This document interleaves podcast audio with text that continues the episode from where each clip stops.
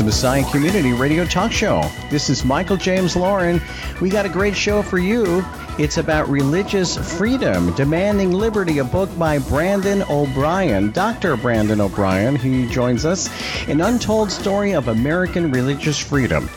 But first, our sponsors over 90 years of experience in developing audio electronics. The Messiah Community Radio Talk Show is brought to you by Beyerdynamic, stands for Innovative Audio Products, the highest sound quality and pioneering technology. Two business divisions, consumer and installation, provide tailored solutions for professional and private users. All products are developed in Germany and primarily manufactured by hand from headphones to microphones and conference and interpretation systems. For more information, please visit north-america.beyerdynamic.com. Also by Vocal Booth To Go carries a complete line of products and accessories specifically designed for voiceover actors, audio professionals, podcasters, producers, and studio owners to help them get professional results for their clients.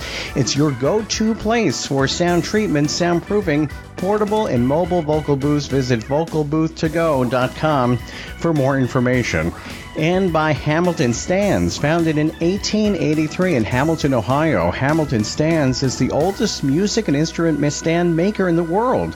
They offer a broad range of sheet music stands, band and orchestra instrument stands, and combo stands, including mic stands, guitar and keyboard stands, and accessories.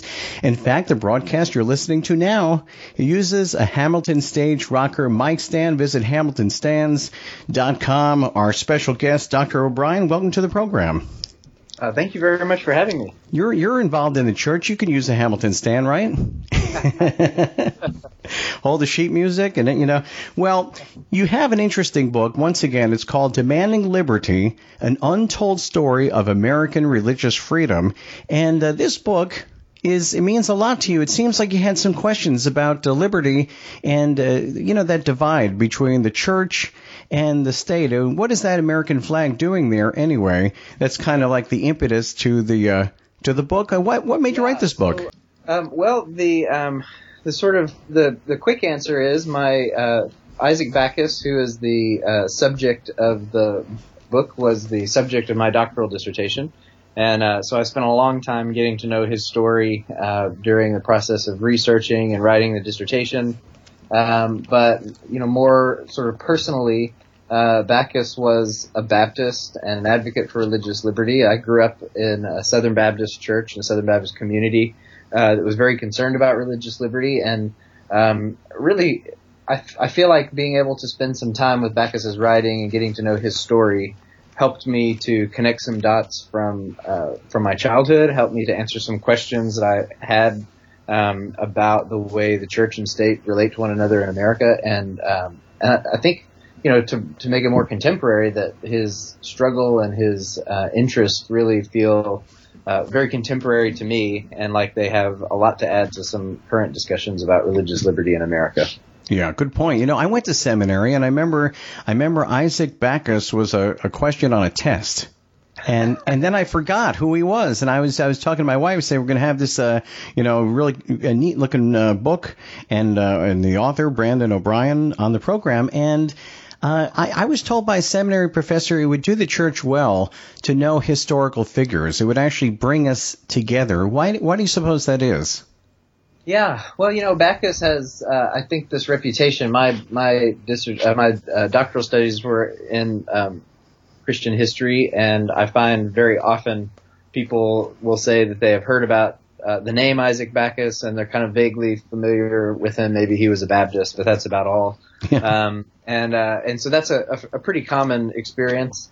Um, you know, I think that it's uh, for one thing, we're very motivated by issues. We're very driven by issues in contemporary conversations, and I think historical figures help us to remember that um, big ideas and concepts and uh, institutions, things like liberty and the Constitution, the Bill of Rights, those things did not appear, um, you know, out of the sky like magic. They were the result of actual people working in history um, to produce them, and they were in some ways they, they were the answers or responses to questions that people were asking in their generation. And so, um, I think you know, understanding where some of these things came from and um, how some of these questions were answered can can make all of it feel much more human and much less, you know, conceptual or something. And especially when there's a figure uh, that feels like someone you can resonate with, I think it helps to bring the, the period alive, um, but also to kind of help flesh out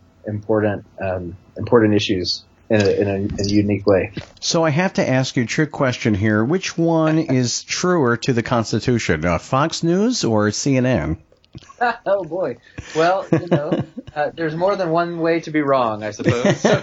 it seems like though, you know, when it comes to religious freedom, and we talk in this Trump era and uh, uh, the news stations and so forth, but you know, the truth be told, we don't really know a lot about really the the fabric of of our you know you said constitution our society the all the laws in place and so uh, what can Christians learn from not from Fox News and CNN what can what can Christians learn from your book yeah, thank you. Um, you know, I think what uh, there are a handful of lessons that I hope that someone would take away. Uh, for one, I think uh, I'd like for them to uh, experience uh, Backus's story, and so the book goes. Uh, it's not a biography of his entire life, but it runs roughly from the time he became a born again Christian during the First Great Awakening, which is in the 1740s, um, through uh, his adult life and ministry. He was a pastor of a local church for his entire adult life.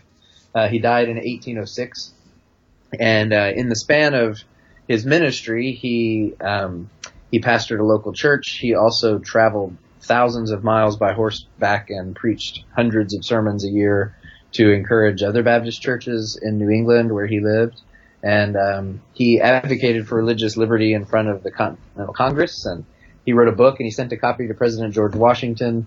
And he had correspondence with a lot of the luminaries of that time, like Madison and Jefferson and others. And um, so I think, on the one hand, I think just entering the story is is a, a huge benefit. Um, I think what his story illustrates that's useful for American Christians to remember is there there really has never been a time when everyone agreed on um, the sort of uh, the fundamental articulation of religious liberty in hmm. America. Um, I think you know when every president that I remember has at some point in their presidency, um, and in recent years it's been you know having to do with terrorism or something in our response to our Muslim neighbors. Uh, that America is founded on the principle of religious liberty, and this is fundamental to who we are. And frankly, I think that Isaac Backus would find that statement completely implausible um, because he personally experienced um, persecution on religious grounds. His mother was arrested for refusing to pay taxes to a state-sponsored church in Massachusetts, and join the club. Uh, yeah, and he, uh, and he himself was uh, arrested. His uh, he had congregants whose property was seized and um, whose means of employment were destroyed because they refused to pay taxes. And so I think Backus would say that it's an odd statement to say that we all always had this, as if it kind of came, you know, with uh, with the territory. Um, it was actually something that people had to fight for, and I think his his story illustrates that. Um, you know, our liberties are actually the result of the hard work of persecuted minorities in America, who uh, who made the made the point impossible to ignore that we we needed laws documented and and freedoms uh, put down on paper uh, to protect all That's citizens. Good point. You know, so, we, we, we live in a world here, you know, where it's uh, the digital age, of course, and uh, the social media age, and everyone's doing their own thing. Do you think that back in the day, people knew more about uh, all the laws, the Constitution, the fabric of our society, and do you think that it brought people more together, including Christians? You know, that's a good uh, that's a good question. I you know the newspapers um, and and other pamphlets spread news pretty widely in the colonies, uh, and everyone didn't read. Um, everyone wasn't literate, and so I don't know that everyone was um, equally informed. But uh, you know, there was a much, um, in my opinion, there there seems to have been a sense in which people were more um, uh, corporate in their sort of advocacy for things, and so when Backus, for example, was um, trying to make his case to the Continental Congress, the the the argument that he prepared had been approved in advance by his Baptist brothers, and so um, you know they were they were kind of in this common cause together. Um, and I think at least certain communities at certain periods of time um, were were deeply invested and recognized that um, when it came to religious liberty, the way America started was going to be really important. So they needed to get those protections in the Constitution, in the Bill of Rights, and um, and they worked very hard together to make that happen. Do you think now, Dr. O'Brien, that we have um, kind of like a secret agenda, it seems. I mean, we're looking for, as a Christian, that evangelical who will really stand up for biblical causes and so forth. But it, it's kind of like which, you know, people talk about that they're Christians, let's just say. And uh, I remember Mike Pence, he said, you know, I'm in this order, I'm a Christian first. And then, um, you know, the uh, the guy that you're going to maybe vote for for for vice president. Um, do the waters get a little muddy yeah, you know. I, I mean, we that, want someone that we could champion after. You mentioned, you know, Isaac Backus, but who's really standing up for the Christian? And, and it does get a little muddy. I'll let you answer, of course, between the, the church and the state, and and you can't really serve both masters, can you? Right. Yeah, I think you know what I think what Backus recognized, um, and one of the arguments that he made for religious liberty is that. Um, you know that all of us at the at our core, because of fallen, sinful human nature, all of us are uh, self-interested. We really, at the end of the day, we want what's best for us. And the reason we needed, uh, you know, legal protection of religious liberty is because um, the the group that's in power is going to want what's best for them. And if there's no protection to ensure that minorities have a voice, religious minorities have a voice, then the then the powerful group will always just silence them. And um, you know what I what I can't help but think is that in the 21st century, um, Protestant Christians have have enjoyed a level of uh, social clout uh, in America, and I think that Backus might warn us that some of what we want is liberty to worship according to our conscience, but some of what we want is also to be in a position of authority where we don't have to compromise. Um, we don't necessarily have to play nice with everyone. And I think he would warn us, you know, liberty he would fight for in every case, no matter what. But that sense of sort of clout, I think he would be nervous about, um, you know, entering, uh, introducing political power to um, any Christian group is going to make it very hard for them to maintain their um, integrity without compromising something along the way. Yeah, I was going to say because you know, as a maybe political Christian, you know, we could be the we're supposed to be the most polite or the most uh, loving and and God fearing, and sometimes we use Christianity, at least uh, some people do, in society as a, a political agenda. And uh, it just, I think people, non-believers, must kind of wonder about that. You know, that uh, you mentioned for years and this is you speaking, I'd be puzzled over questions like why do so many Christians I know insist that America was founded on Christian principles, yet vehemently insist that the state has no right to meddle in church affairs? You also say, why do so many Christians I know celebrate the religious liberties America protects, yet support federal initiatives to limit the liberties of certain religious groups? And why do so many Christians I know champion the separation of church and state, yet seem to expect government to support Christian activities through tax exemption and other forms of subsidy? Can't eat the cake and, well, you know, have it all. uh, that's right. So, oh, I think you're gonna, I think you're gonna, uh, uh, your take on that. But uh, so, yeah. Uh, let me ask you a question. So, uh, you know, you brought up a point very early in the book where you're talking about how you brought up to a friend or a friend brought up to you that why is the American flag in the church to begin with? And that reminded him of, of Nazism, if you will. That a church or, or the na- the nation being associated with the church somehow, and then it really kind of got the cogs moving in your in your head. Uh, tell us a little bit about that uh, epiphany. Yeah, sure. So my roommate in college, uh, who has been a dear friend for a long time, um, grew up in Austria. And when uh, we met in college in the United States, and one of the first times that I uh, worshipped with him at, at, a church, we visited a church together. Uh, he just found it deeply troubling to see a, a, an American flag in the worship center, and for him, f- from a, an, a European perspective, this is an emblem of the state that's been, you know, put at the front of a worship space. Um, and so this is a weird sort of mingling of church and state. And that, you know, that reminded him, obviously he doesn't remember Nazi, you know, Nazi rule in Europe, but, um, but it, it sort of triggered something in him of a sort of close association between uh, a, a secular government power and then a church that seemed somehow to you know to be serving that power. And um, I think for me the issue was not that I automatically thought that he was right that it was a, a big deal, but that it just never even occurred to me. Um, I had grown up in vacation Bible school and whatever, saying uh, pledging allegiance to the Bible and to the Christian flag and to the American flag and had been pretty much, you know, brought up to, uh, you know, no one had said it, but I kind of equated all those as all of those were acts of faith at some level. And so for the first time, someone was kind of questioning me to say, you know, is that actually, is that sort of national uh, commitment, that nationalism, is that a core part of Christian faith or should it be?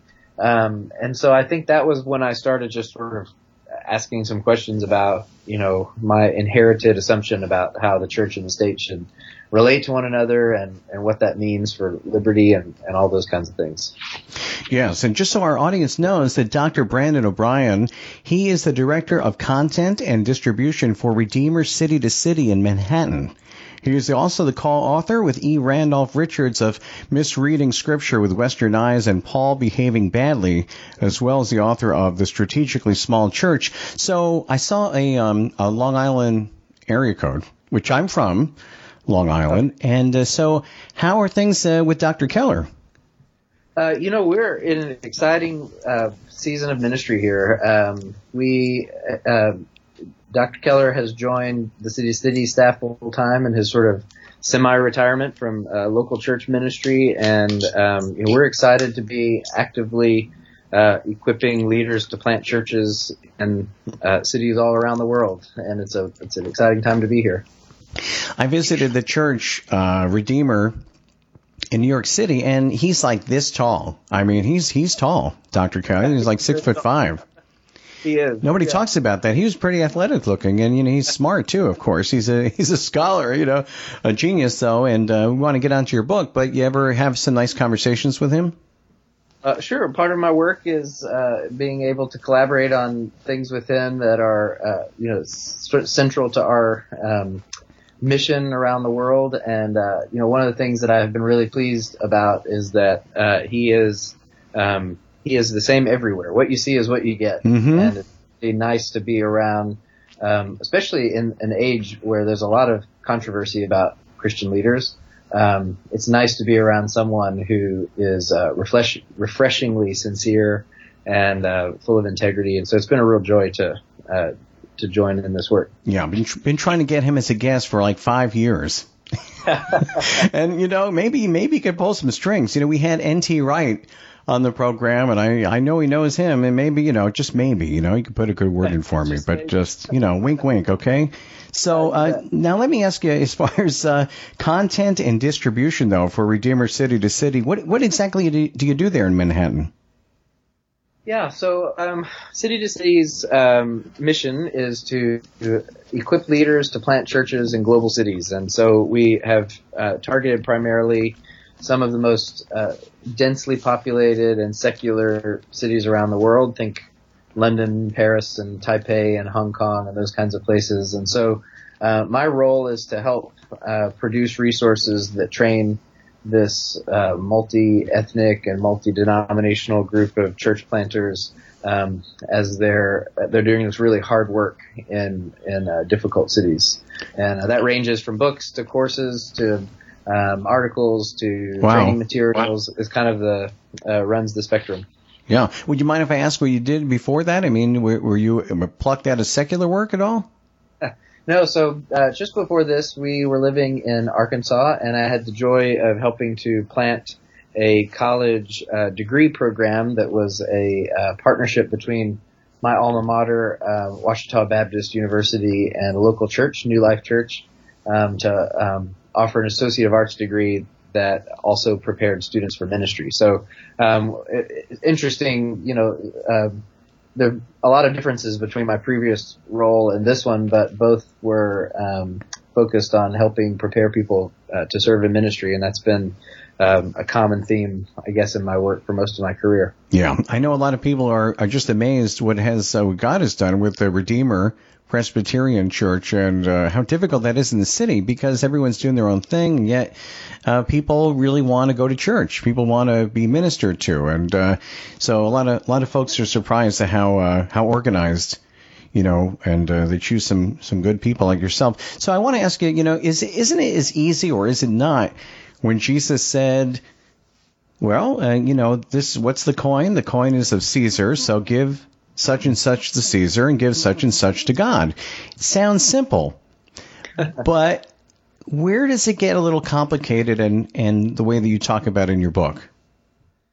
Yeah, so you know, I think that you know the challenging things I think happen when you know Christians have been talking about this for a long time. You have different ways of sorting it out. Martin Luther and John Calvin, especially during the Reformation period, when Christian, uh, when Protestants had a large role to play in government, were trying to figure out how you can be both a devoted Christian and, um, you know, say a soldier whose job it is to kill people, and how, how do you reconcile some of those things? And so, um, you know, it's it's hard to know what you owe to the state and what you owe to um, to Christ as, at sometimes. I think one of the things that Isaac Backus really pushed that I appreciate is that um, ultimately your conscience belongs to Jesus. Yes. Um, that, that, you know there there are lots of ways in which um, a Christian engages the world, but um, that no one can coerce a person into becoming a Christian. And so one of the things that he said is you know that uh, the basically established religion or forced religion can't make a Christian; it can only make a hypocrite. Um, and so one of the reasons he thought that uh, religious freedom was so important is because you can force someone to attend a state sanctioned church, but that doesn't make them a believer. Only God, you know, working in their heart makes them a believer. So he wanted people to be free eh, to both believe what they, uh, what their conscience uh, affirmed for them, but also to, to be able to gather and to worship and to live out those convictions uh, without fear of being, um, you know, arrested or fined or taxed or something like that by the government. And so, you know, it was a very different time, and I think every generation kind of has to answer again for themselves, you know, where where are the lines? Um, and for him, in that time period, really the conscience was the big thing. That if a person can't have kind of sovereignty over their conscience, then um, then uh, that's where the real problem is.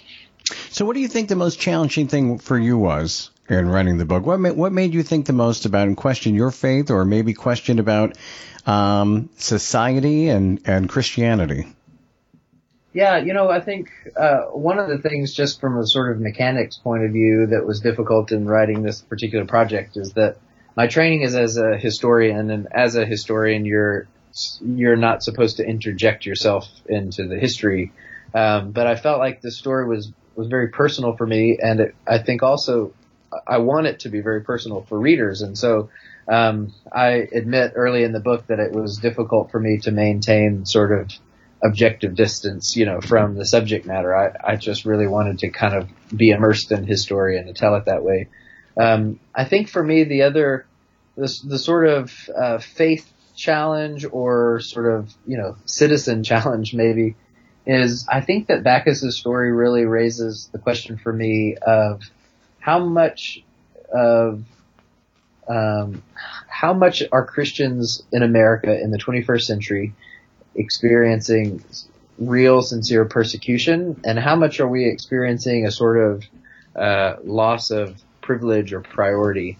Um, and I think you know the it, it's funny to say that I don't think Christians have felt privileged or prioritized in America for some time, but you know really for all of American history, the default religious belief has been kind of Protestant Christianity, or at least a Protestant Christian ethic, and uh, and that's certainly not the case anymore. Um, but I think the question is: is that persecution, or is that just sort of finding a balance to where you know Isaac Backus kind of expected things to be, for example, which is there's there's nobody is receiving special um, uh, privilege or special, um. And that feels strange to us. But is it wrong and bad? Um, I know from our work that when we interact with our Asian brothers, especially our Chinese brothers, um, one of the things that they have told us is that they're they're glad that their work has that there's some level of persecution in their faith because it keeps them it keeps them pure and it keeps them faithful. Um, and so I think that you know we we fight for um, total liberty in all things, and we should definitely fight for the liberty of conscience. But but I wonder what the cost is when that turns into privilege, if it does, um, you know, in some ways threaten our witness. So, so let me I, let me trans let me let me translate for you. So. Uh, what brand of Christianity are we talking? I'm just kidding. Like, in other words, is this the real? Are we really living as Christians? Are we willing to, uh, you know, to die for our faith or stand out from society? I mean, these are the things that you mentioned, and we want privilege, like uh, you had mentioned. We want tax exemptions and things like that, but are we really willing to stand up for in the, the name of Christ? And it seems like uh, historically a lot of people uh, were, which is probably why if we get to know Isaac Backus in your book, uh, demanding liberty, we'd probably be have more of a foundation, if you will, in the church, and uh, instead of just uh, the privilege of bringing coffee into the church. That's right. You know, one there's one story that I really appreciate about Backus where he um, he one of the things that he liked to say is that majority is not um, does not equal orthodoxy. So just because most people think something doesn't make it true. And um, and he argued that because most people in Massachusetts at the time were uh, Congregationalist, and he wasn't.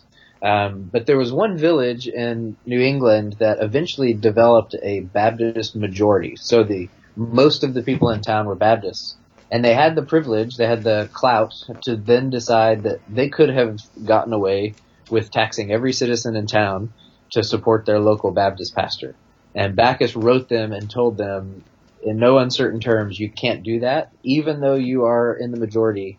Um, you can't use that power for your agenda because if you do, then then we've you know we've lost the battle, we've lost the war um, uh, on this principle of religious liberty. And so, you know, I think his example for me is someone who um, he fought from the margins without clout and without a lot of money and without you know political power, and he successfully mobilized people to uh, secure religious liberty.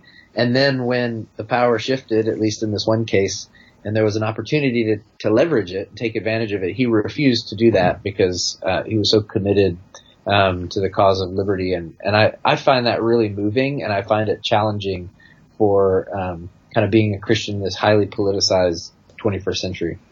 It's really tough. I mean, who's the the gentleman who's a he's a pastor that's going to speak at the uh, uh, Israel embassy? Dr. Jeffress. Right. You know, and he's talking openly about uh, the Christian faith, but I mean, maybe it's.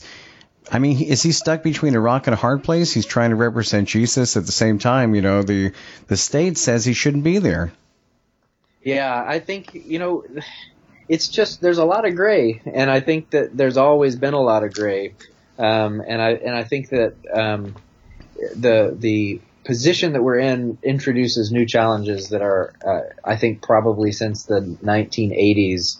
Uh, are unique in America. Um, that we have we have a voice, we have a platform, we have a certain level of uh, of political power and we have institutions that we want to protect, but uh, and none of those things on their own are bad, but they do. Uh, my grandmother used to say, um, "The more things you own, the more things own you." You know, uh, which is kind of an anti-materialism, but I think that's kind of true for Christians, right? If we have if we have institutions and lobbies and political power and all those, it's it's just so tempting. Um, instead of those things serving us, that we at some point begin serving those things and um, I think that's a real danger. And uh, and and I at least find uh, examples from the past when Christians were faithful and active and effective without those. Um, without that political power and without those things, I, I find them really compelling and, and offer a fresh perspective maybe on how we can be faithful. Hmm. I want to ask you a question. If you could convert everybody, okay, to be a historian, like yeah. you, okay? What? Because I mean, honestly, you're getting something out of this, you know, which I, I would love you to share with the audience and tell us. But if you could make everyone more of an historian, if you could say, look, try to be more of an historian, what, what will we learn from these historical figures that you talk about in your book? Yeah, you know, I think in general, um, I think that cross cultural engagement is is is just it's life changing, right? To be able to stand in somebody else's shoes and look at an issue from someone else's perspective uh, helps you to see blindnesses that you didn't know you had and all that. And, and for me, the cheapest way and the, the easiest way to have a cross-cultural experience is to read history because, you know, the past is a foreign place. And so I think that, um, it helps to get a little perspective on, uh, on how people before us wrestled with similar questions. And I think, so for me, it's one is the challenge of a new perspective. I think the other is that it can be totally, it can feel totally hopeless and overwhelming when you look at a question like, what kind of place is America going to be in 20 years as it relates to religious liberty? Um, it can be really terrifying to ask that question without any historical precedent. And if you if you don't have any sense of what has come before and how we got here and how other people have faced similar situations, I don't know how you find any confidence for making a decision. And so for me, looking back over uh, Christian history, you see, in my opinion, we've kind of been asking that question: What's America going to be like, uh, you know, for the next generation? We've been asking that question since the 18th century, and um, and so I'm not as intimidated by these questions. It doesn't mean I have clearer answers necessarily, but I think that one of the things that a historical background does is it just gives me some confidence that we've been here before. God was faithful in the past; He'll be faithful again, and uh, the best we can do is is the best we can do. And uh, we've got great examples of people to learn from. And uh, so for me, it's you know it's I, I'm not a history buff in the sense that I just enjoy data and you know facts and trivia and that kind of thing. For me, it's a it's a really um, I kind of crave that perspective to help me figure out how to how to approach the present and I find some of those answers in the past. Yeah, because you hear things like, you know, those things on the street with Jay Leno when he used to ask people about who's running for president or vice president. People don't even know what's going on in mainstream society, but let alone, you know, the church know about these historical figures that died so that they could have religious liberty and freedom. That's right.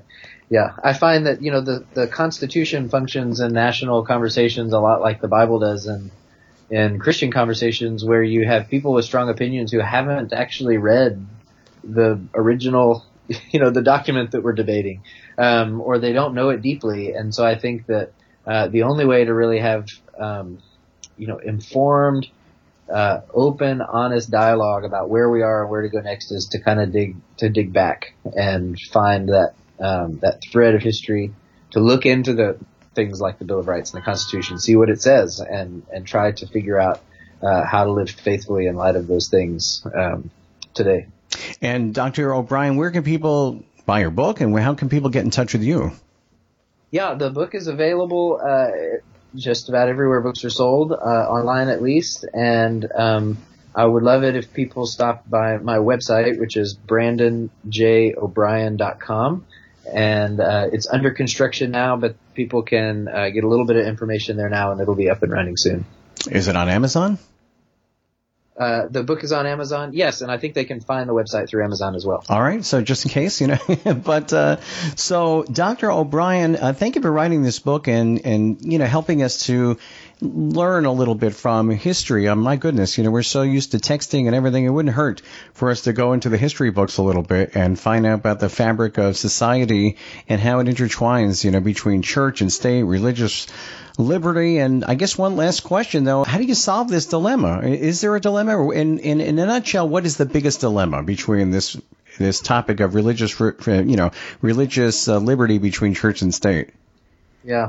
You know, I think one of the this may sound a little like a cop out, but I think that that probably the biggest problem that that the church can solve is um, that we don't we don't really allow liberty of conscience um, for fellow believers. Um, I think we live in such a politicized age that we want um, we determine who's one of us and who isn't uh, based on how closely people align with all of our opinions it's very hard for us, even within the church, within Christian circles, to extend fellowship to people who have different opinions. And um, you know, there's a, a, great example in the book of how uh, Isaac Backus tried to, in a church, he tried to pastor a church that was made up of people who believed that infants should be baptized and people who believed they shouldn't be baptized. And his his view of liberty of conscience went far enough that he thought, surely we can live as believers together and have different opinions about this very important topic. And um, honestly, I think until Christians can learn to allow people liberty of conscience and extend friendship uh, and and uh, and community to people who disagree with us within Christianity, I, I really don't see how we, uh, you know, uh, to, that we all just get along. A united front in a larger political arena. So I think in some ways it starts with us in, inside the family of faith, and uh, and then works out from there. Ah, to sprinkle or not to sprinkle? that is the question. Well, we all just like Rodney King. We just all get along here, you know. But uh, the book is uh, "Demanding Liberty: An Untold Story of American Religious Freedom." The author, Dr. Brandon O'Brien.